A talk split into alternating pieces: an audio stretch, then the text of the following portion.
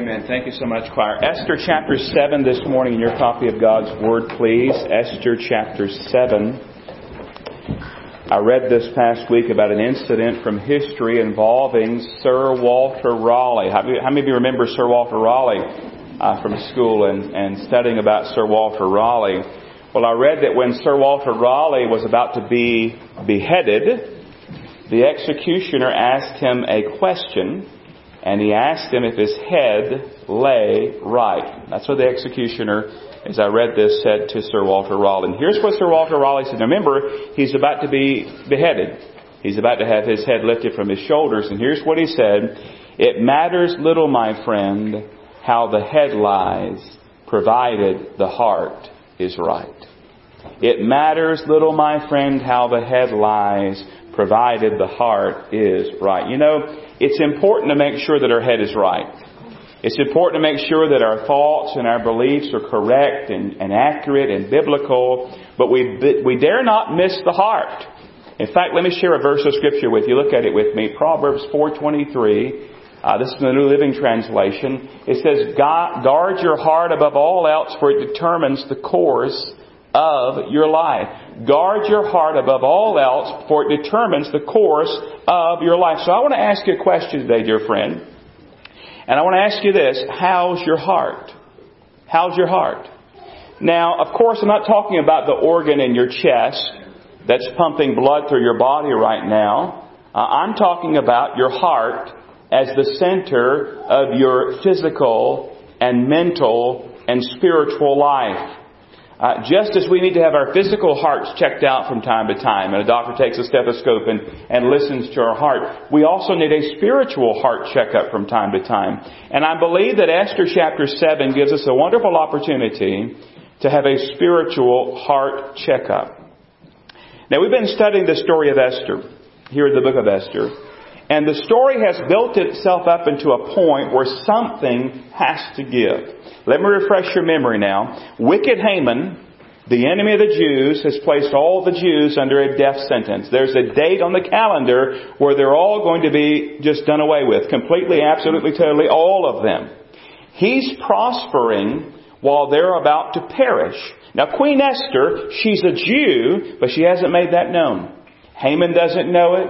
Her husband, the king, doesn't know it. She decides to risk her life by approaching the king in order to try to save her people. And you didn't just walk into the throne room. You literally laid your life on the line because if he didn't extend that golden scepter to you, you were a dead person standing. Now she invites him to a banquet and he wants to know what she wants, and he says, she says, well, come back to my next banquet and I'll let you know. She hasn't broached the subject yet, but she's invited them to another banquet, the king and the enemy Haman. And today, I'll just be honest with you, if you've read ahead, if you know the story, we're going to see the end of Haman. Now, Esther chapter 7 is only 10 verses, and it's really quite simple to outline. Uh, you can outline it a number of ways as far as the words, but here's where I, the way I did it. In verses 1 through 7, you have the enemy exposed. The enemy is exposed. He's brought out into the light. And in verses 8 through 10, you have the enemy disposed. He's done away with. So you have the enemy exposed and then disposed here in Esther chapter 7. So let's jump in with both feet and let's see what we can learn together. Let's do a spiritual heart checkup, uh, if we can.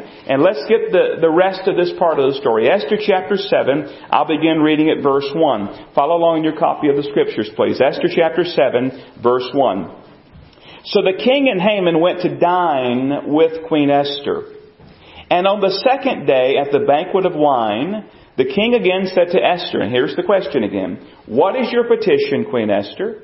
It shall be granted you, and what is your request? Up to half the kingdom, it shall be done. Now look at verse 3. Then Queen Esther answered and said, If I have found favor in your sight, O king, and if it pleases the king, let my life be given, given me at my petition, and my people at my request.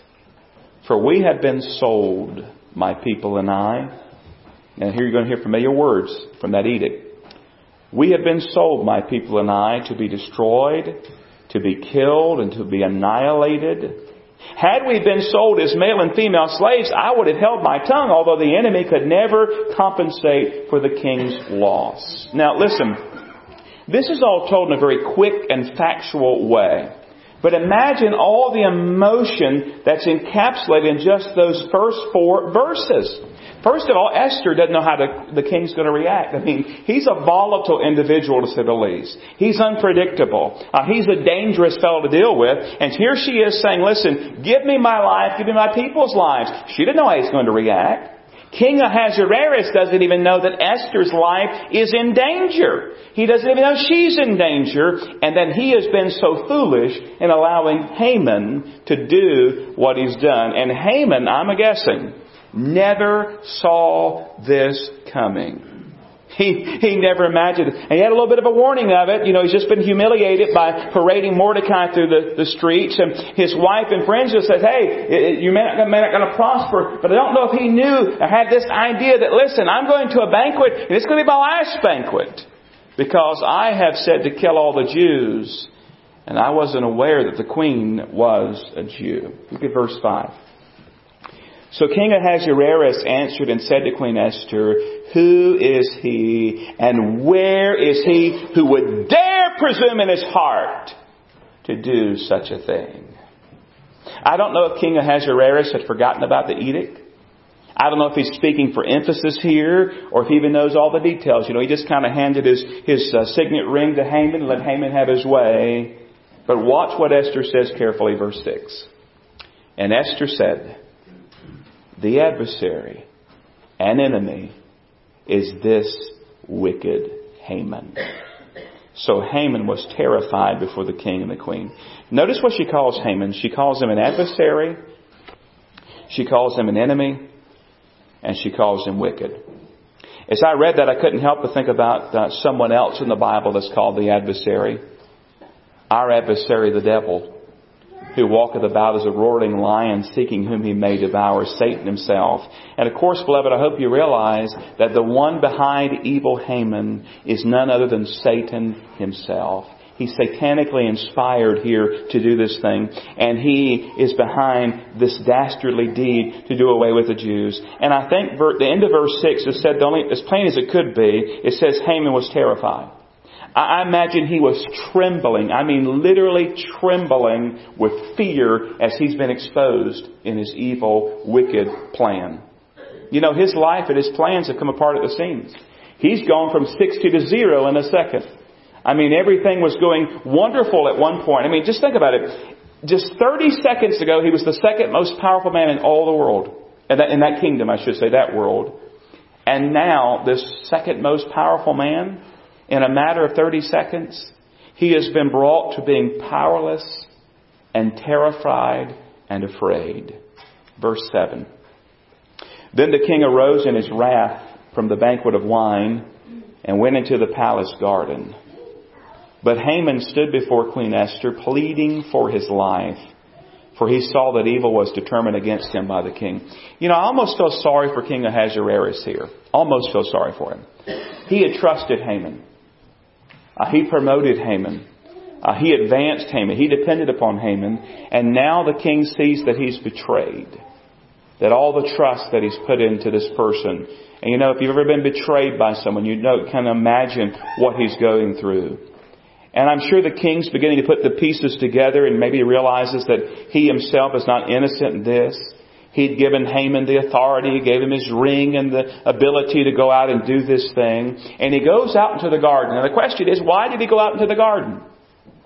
I mean, did he go out there to collect his thoughts?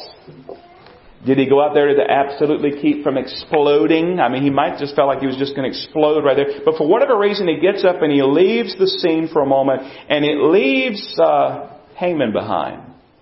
And Haman is uh, at the feet of the queen pleading for his life. It's interesting. He was upset because a Jew would not bow to him, and now he's bowing to a Jew. It's interesting, isn't it?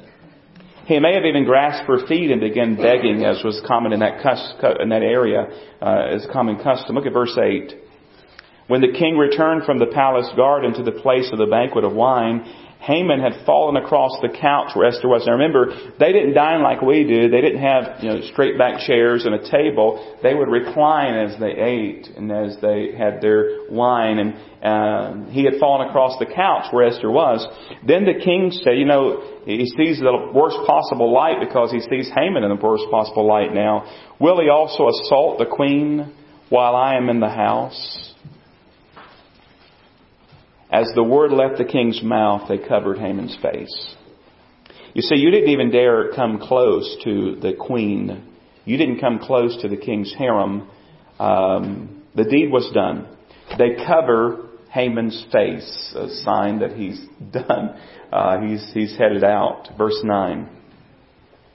Now Harbona, one of the eunuchs said to the king, and it just makes me think as I read this, beloved, that um, Haman was not well liked by many people. Uh, I imagine even those who served in the palace and those who served in the kingdom, maybe uh, they they were done with Haman. Look at verse nine. Now Harbona, one of the eunuchs, said to the king, "Look, the gallows fifty cubits high, which Haman made for Mordecai." Uh, king, look out there. Do you see that gallows out there? Yeah, that's a gallows that Haman made for Mordecai. Remember Mordecai? Look at what it says in the next part of the verse. Who spoke good on the king's behalf. Remember Mordecai who saved your life? Remember Mordecai who you just honored? Yeah, Haman built a gallows to hang that fellow on. See it there? Look at what it says in the next part of the verse. Is standing at the house of Haman. In his backyard, he's got a gallows to kill someone who's been faithful to you. Then the king said, very simply, hang him on it. Verse 10. So they hanged Haman on the gallows that they had prepared for Mordecai.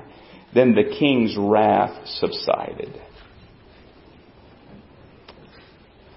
Reminds me, beloved, if you give some people enough rope, they end up hanging themselves.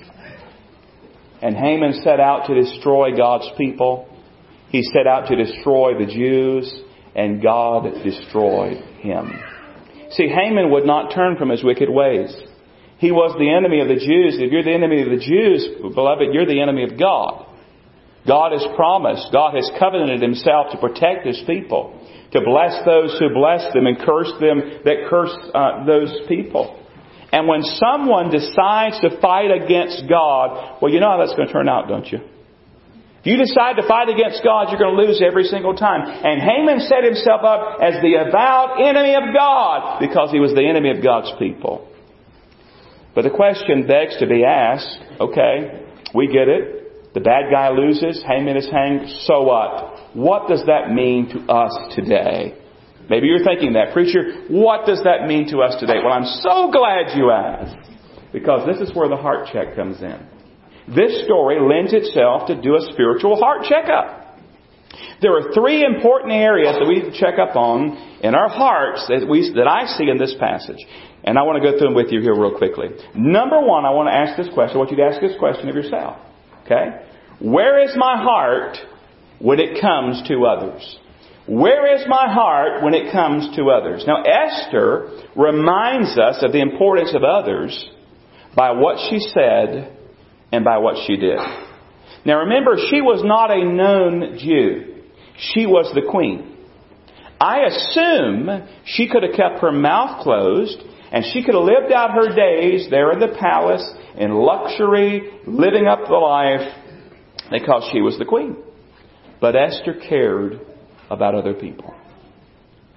And Esther cared for her people. Look at her words again. Look at verse uh, 3 again the end of it.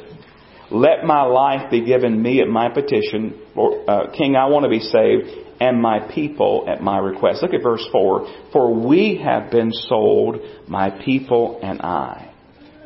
Esther realized that life was not just about her. She realized that other people mattered. She realized that life was too precious.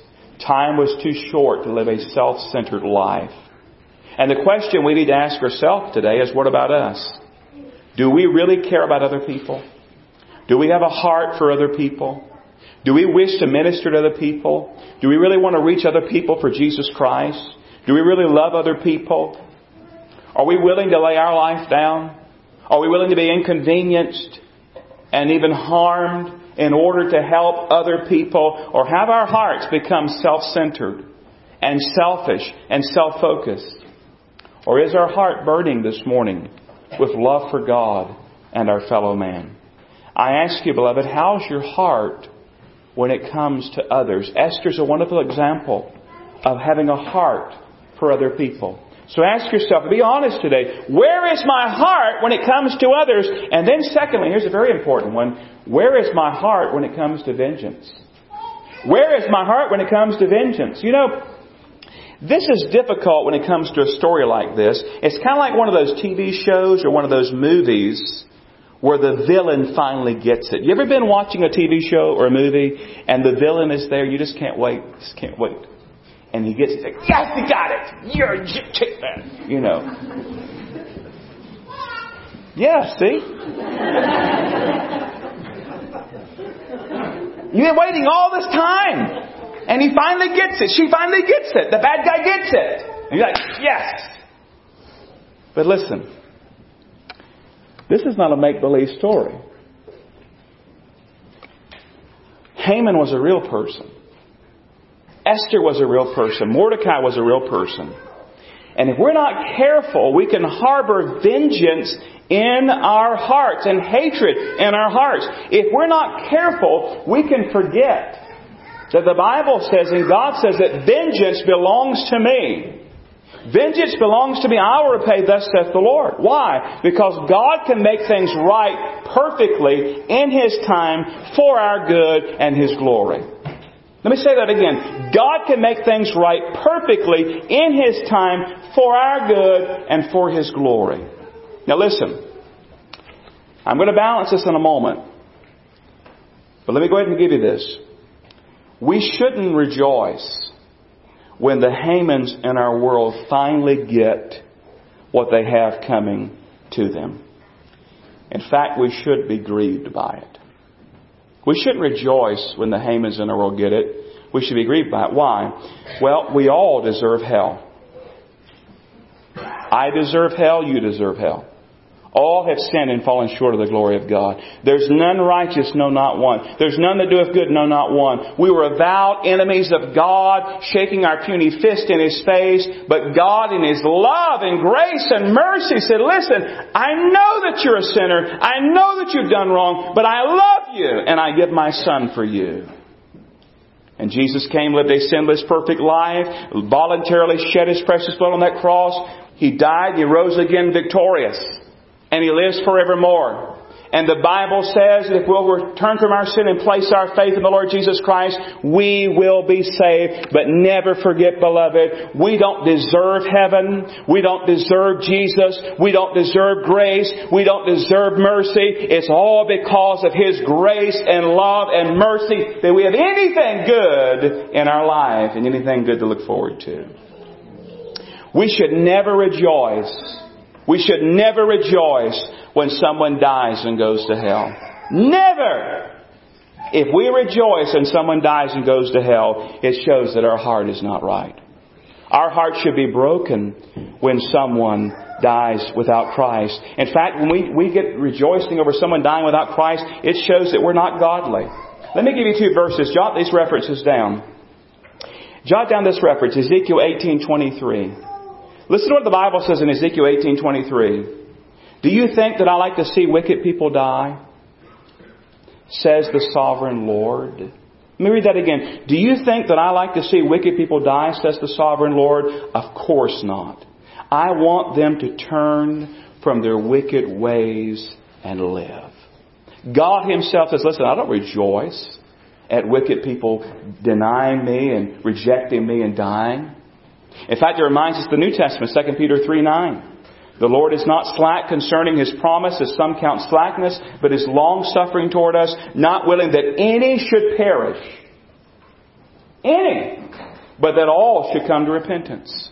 And so when it comes to a person's eternal destiny, beloved, we don't rejoice when someone dies and goes to hell. We weep. We weep because it's forever. It's eternal. They're apart from Christ in a lake of fire.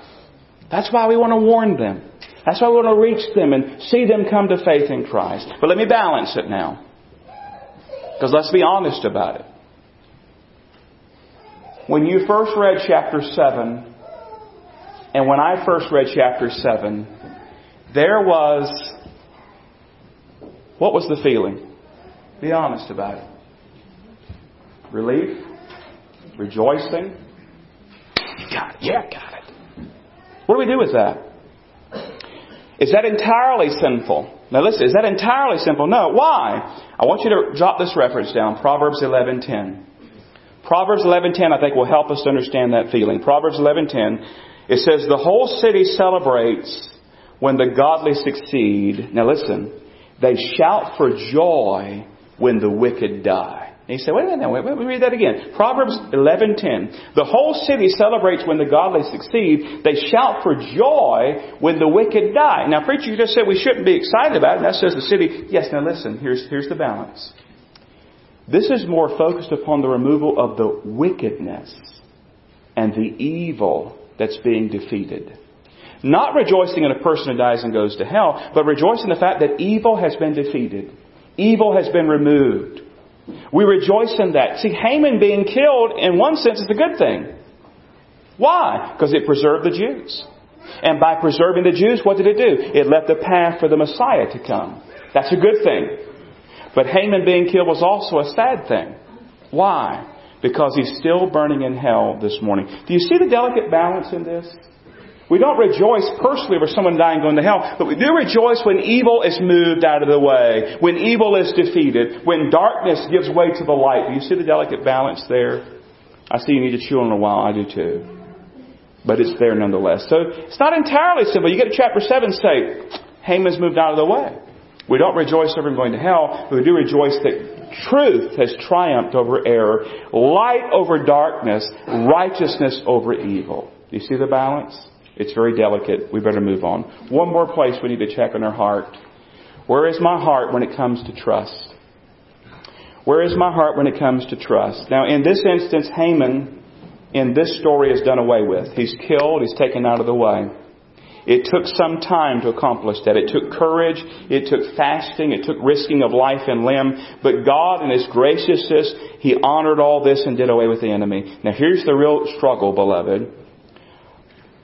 What do we do when the Hamans in our life are not done away with?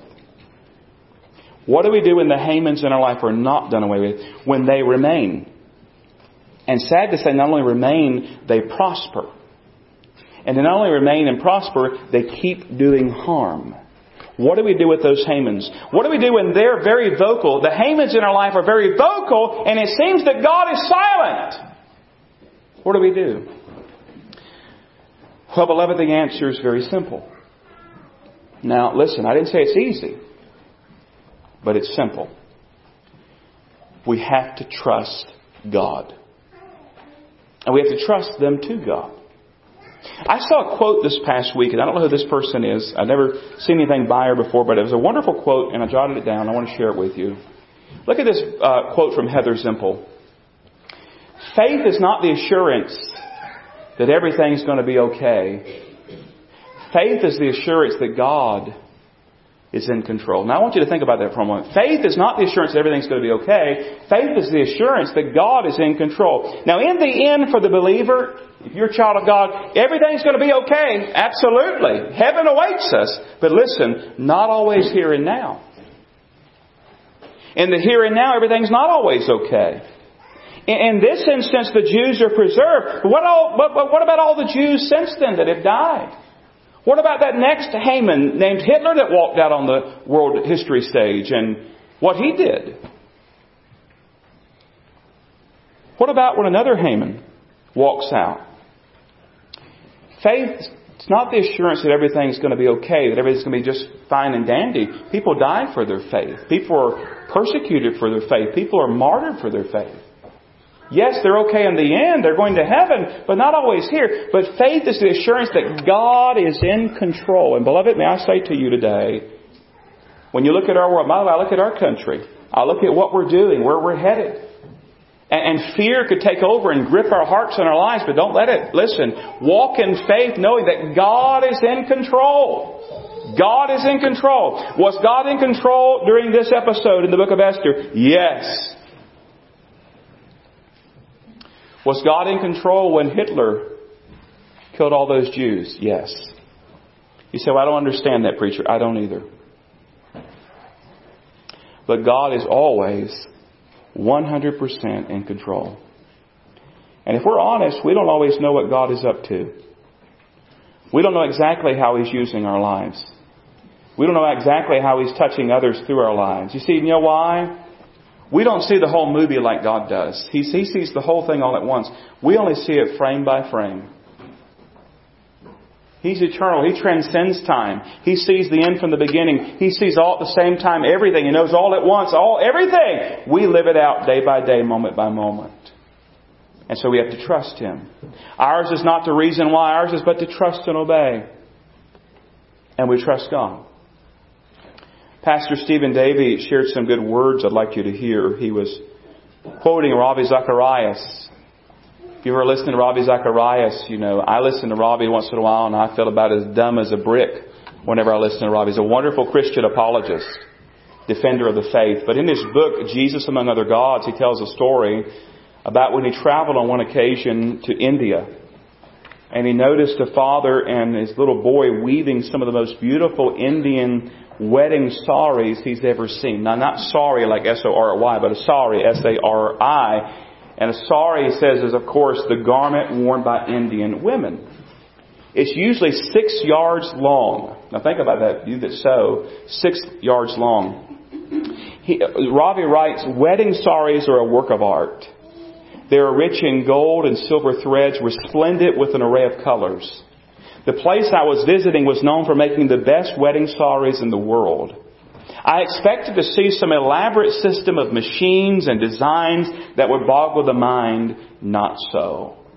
Each sari was being made individually by this father and son team. He writes that the father sat above on a platform two or three feet higher than his son, surrounded by several spools of thread, some dark and some shining. He said the son did just one thing. At a nod from the father, he would move the shuttle from one side to the other and then back again. The father would gather some threads in his fingers once more, and the boy would move the shuttle again.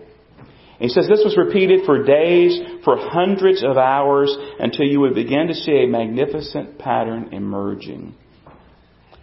He writes, the son had the easier task, just to move at his father's nod. All along, the Father had the design in his mind, and he brought the threads together. The more I reflect on my own life and study the lives of other believers, I am fascinated to see the design God has for each of us. It is His design. It is ours just to respond in obedience. Beloved, does not, does, doesn't that paint a picture of our Heavenly Father? He has in his hands threads, some dark and some shining, and he weaves them together to create a beautiful pattern. And ultimately, we know what the pattern is. You know what he's doing with your life and my life?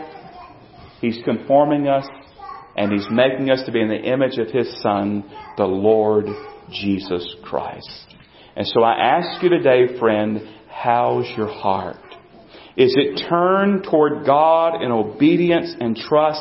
Is it in tune with God and the good of others? Or is it filled today with hatred and malice and vengeance? How's your heart? Because the Bible is very clear. It says to us, beloved, guard your heart above all else. Why? For it determines the course of your life. How's your heart today? Father, we are so grateful for this story. We're so grateful that though we do not read your name in this particular book, your fingerprints are all over it. The book of Esther is filled with your working behind the scenes. And it's a reminder today, Lord, that you're working in our lives as well. Though we don't always recognize it, we don't always see it, we don't always acknowledge it, you're at work. And Father, I pray that you would help us to trust you and to move in obedience when you nod. Father, help us to be honest with ourselves as the Holy Spirit puts His finger on any area of our life. As we look at our heart today, where is our heart when it comes to others? Where is our heart when it comes to vengeance? And where is our heart when it comes to trust? And then, Father, I realize today that some may still have a hardened heart to you, have never responded in faith and repentance. They don't know the Lord Jesus Christ as Savior. I pray even now that you would touch their heart and bring them to saving faith in Him before it's eternally too late. Thank you, thank you, thank you, Lord, for your working in our world. You are great. You are glorious. You are beautiful. And we trust you and give our lives to you. Help us to obey you and trust you in all things. In Jesus' most holy and precious name we pray. Amen. The altar is open today very clearly. If you've never been saved, we'd love to lead you to the cross today. Just come let me know. We'll sit down with the Bible and lead you to the cross. Really, today's message is for those of us, a lot of us who know the Lord. And maybe God has put His finger on some areas in your life. Maybe you want to come pray about that. We would invite you to come. 310 is our closing hymn, Out of My Bondage, Sorrow and Night, Jesus I Come. And as we stand and sing, we invite you to come. 310, let's stand and sing.